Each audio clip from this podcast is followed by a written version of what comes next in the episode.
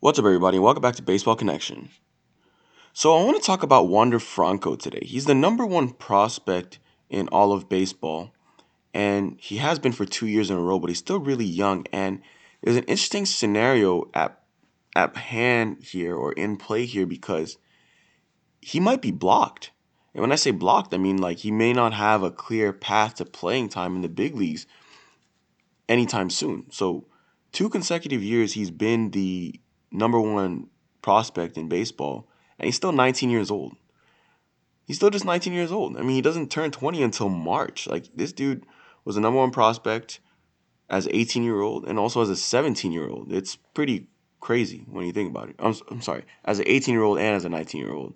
Um, so you're talking about a shortstop who has an 80 grade hit tool. So 80, that's top of the line, and um, you know he was he was a known commodity when he was signed. They knew he was good because in the 2017-2018 international class, he signed with the Rays for 3.825 million dollars, and immediately he established himself as one of baseball's more exciting prospects. But because he's so young, I mean, he, he got uh, the Appalachian League MVP award. That's a rookie league when he was 17 with some pretty video game numbers.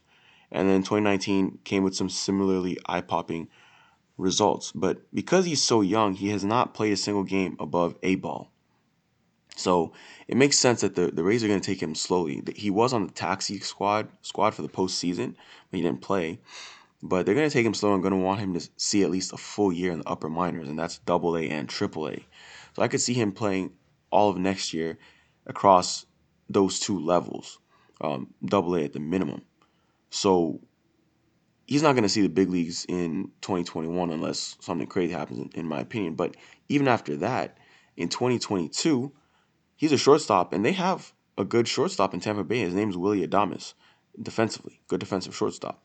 And um, Willy Adames is a better defensive shortstop than Juan Franco.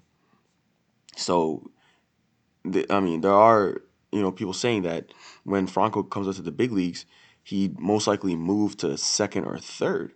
But then when you look at it, Brandon Lowe, the second baseman, is also, you know, is an all star. What are you going to do with him? So you might have a situation where they move Lowe because Wander Franco is the better defensive second baseman. And then Lowe becomes an everyday super utility player where he, uh, Brandon Lowe's playing third base, playing outfield, things like that. But when I when I looked at it, I was like, wow, this is a number one prospect who doesn't have a clear path to the big leagues at his natural position, shortstop, because Willy Adames is there. And, you know, he's been the number one prospect for two years in a row, but he still hasn't even played above A ball. So he, he still has a lot to to prove in the upper minors before the team's going to pull the trigger and call him up to big leagues. Because the last thing you want to do is rush a 19 year old kid to the big leagues before he's ready and then kind of stunt his development for the long term and we've seen that happen with many players before. So that's pretty interesting.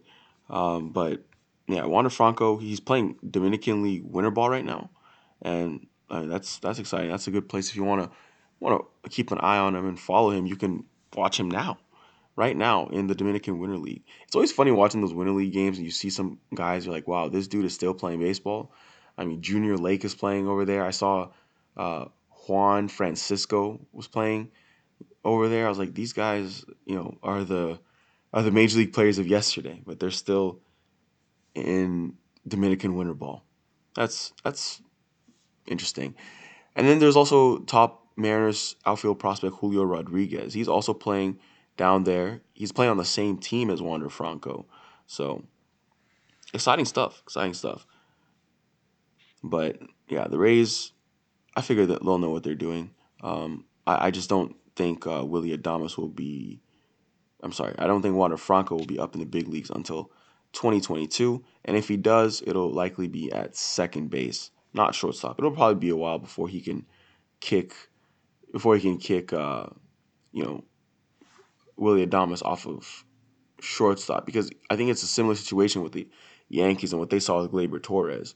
So Gleyber Torres is a shortstop, but when he came up, they had Didi Gregorius. So Gleyber Torres slid over to second base. And um, as a matter of fact, now that I think about it, wait, was Didi with the Yankees last year? Where did where did DJ LeMahieu play in 2019? Okay, that's right. LeMahieu was playing a lot of first base as well in 2019. I remember that. So he was playing a lot. So yeah, it's a similar situation. So LeMahieu, I remember coming into 2019, he was like the odd man out. You know, a lot of people were saying like he would be like a guy off the bench, and now he's he's proved to be the best player on the Yankees since then, which is funny. Uh, funny how that works.